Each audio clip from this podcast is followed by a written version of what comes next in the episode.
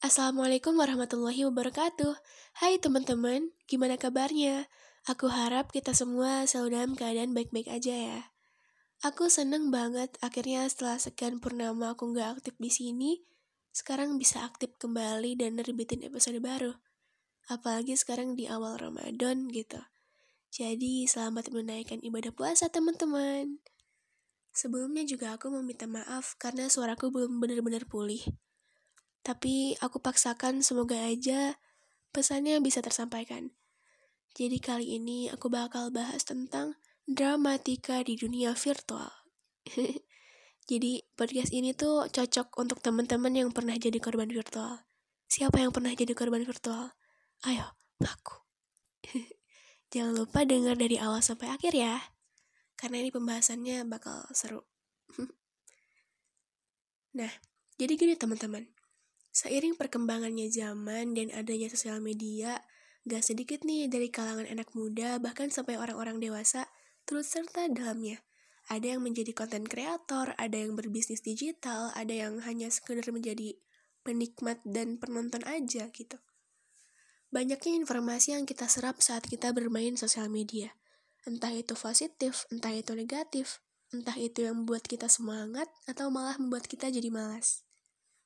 Nah, Pernah gak sih saat kita tuh lagi scrolling-scrolling media sosial gitu, terus kita nemu konten yang isinya tuh tentang UU. UU di sini tuh kayak misalkan ada seorang anak remaja yang jalan bareng sama doinya, atau pasangan selebritis yang mamerin doinya, atau misalkan apalagi sekarang ada tren-tren terkini ditambah musik-musik yang bucin gitu terus jadi terlihat UU gitu kan pernah gak lihat yang kayak gitu bukan pernah mungkin sering kali ya kita kita temui di beranda kita gitu kan. Nah apa yang kita rasain pas kita tuh lihat konten itu?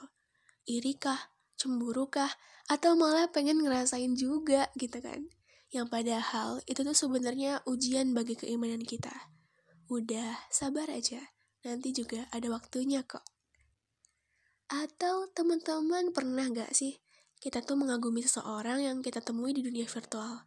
Entah karena kecantikannya, postingan yang bermanfaat, atau karena storynya yang sering nambah mood kita gitu. Pernah?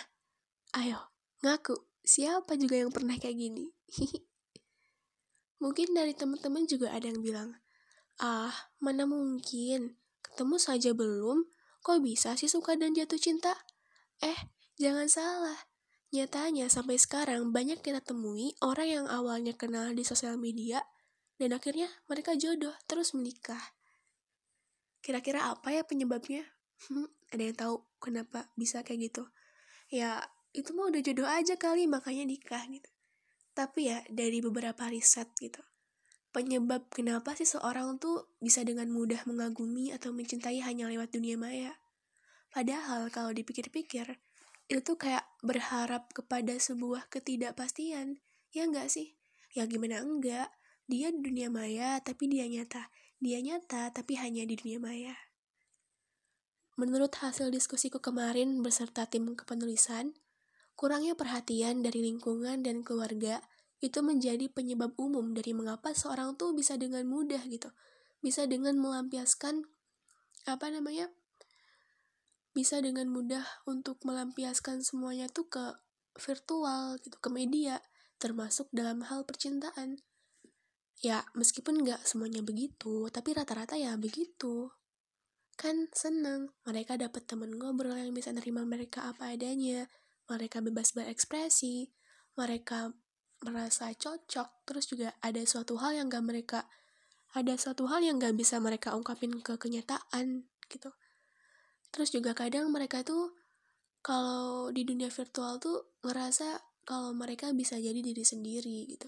Apalagi juga mereka kadang nggak mau tuh untuk mencoba menjalin hubungan yang baik dan benar dengan lingkungan sekitar.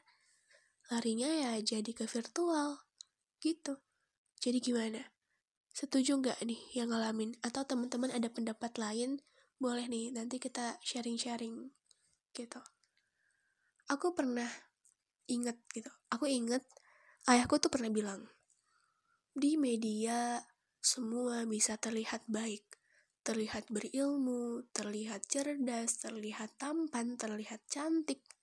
Nah, kadang kita sebagai manusia tuh selalu menaruh ekspektasi berlebihan, hingga lupa kepada siapa menggantungkan harapan. Apalagi di zaman fitness sekarang, media sosial tuh udah menjadi suatu hal yang subjektif gitu. Jadi, bijaklah dalam menggunakan sosial media.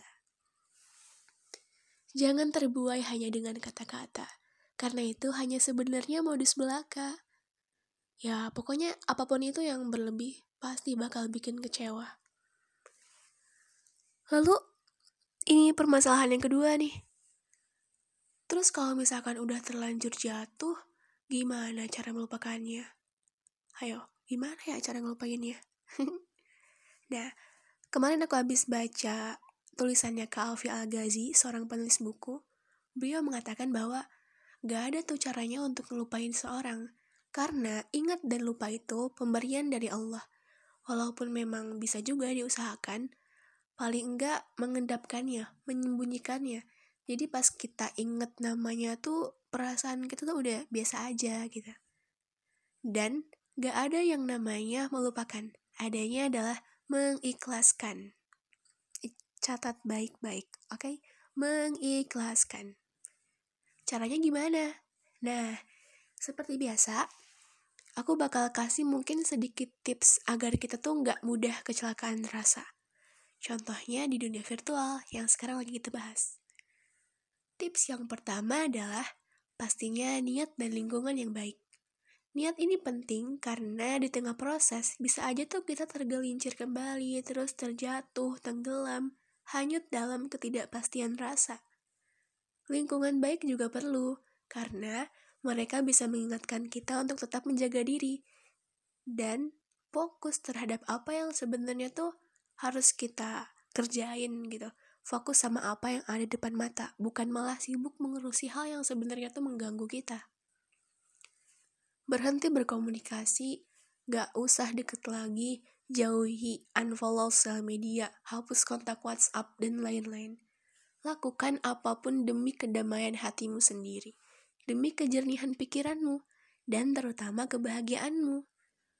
Kamu berhak untuk menjadi orang yang keras kepala, yang berpegang teguh pada prinsip dan nilai-nilai personalmu, yang tentu aja jelas berbeda dari siapa pun itu. Maka meskipun orang yang lagi kamu jauhin itu begitu berarti banget di hidupmu, berarti banget banget banget nih kayak berarti banget penting banget sebegitu pentingnya, tapi tetap kamu, kamu yang jauh lebih penting. Kamu yang paling utama. Harga dirimu di atas segalanya. Lanjut ke tips yang kedua adalah puasa media sosial. Yap, karena ceritanya kita jadi korban virtual nih, ya jadi kita harus menghilangkan dulu sumber utamanya. Kenapa kita bisa jadi korban virtual? Ya, kita harus puasa media sosial, meminimalisir atau mengurangi penggunaan sosial media. Tujuannya apa?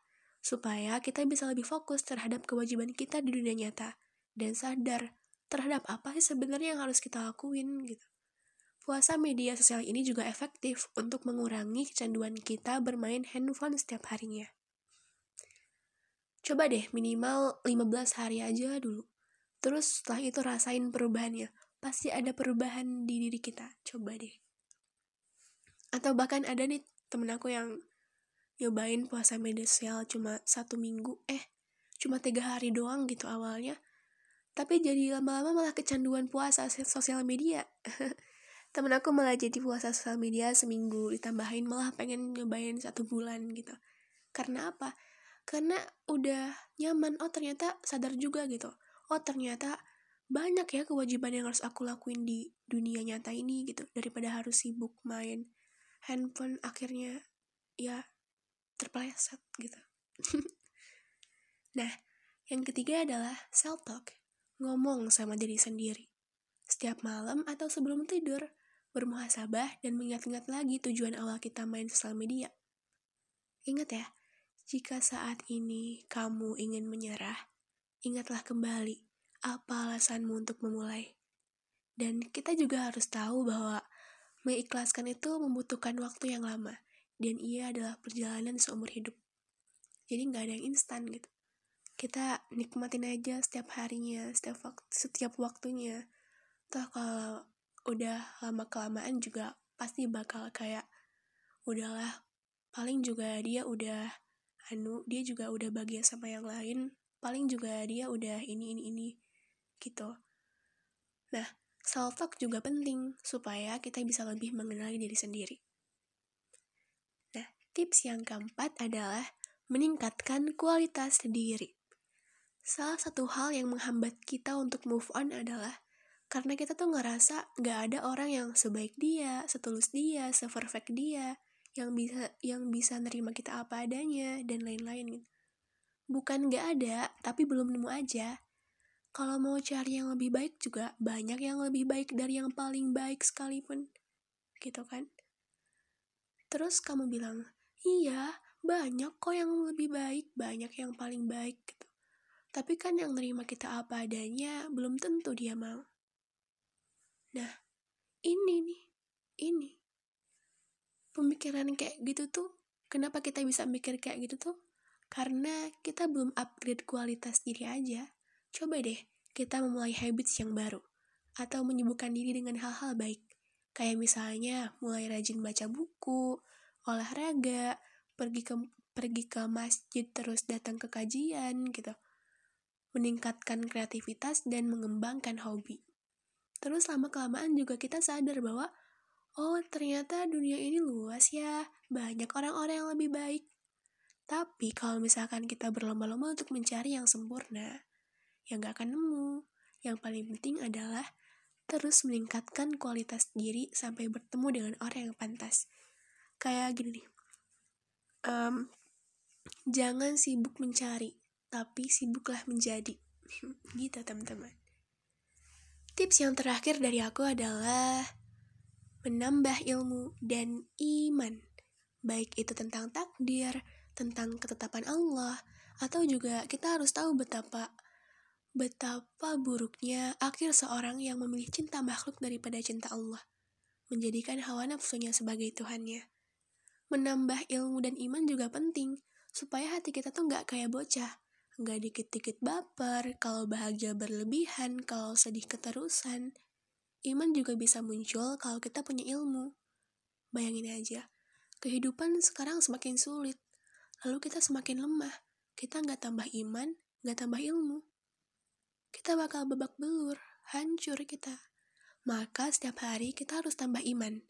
Jika ilmu yang kita pelajari benar, maka iman akan tertanam dan hati pun akan semakin kokoh. Gitu aja teman-teman. Semoga 5 tips yang tadi tuh bermanfaat untuk kita semua yang mau berbenah dan move on. Jadi apa aja tadi 5 tips yang tadi itu apa?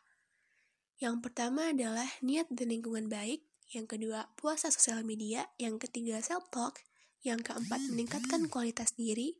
Yang kelima, menambah ilmu dan iman. Gitu. Dan aku tegasin di sini ya, aku nggak ngarang teman-teman untuk suka atau kagum sama orang virtual gitu. Karena rasa itu anugerah dari Allah. Kadang juga kita nggak sadar perasaan itu tiba-tiba datang aja tanpa aba-aba, tanpa disuruh, kita tiba-tiba suka gitu.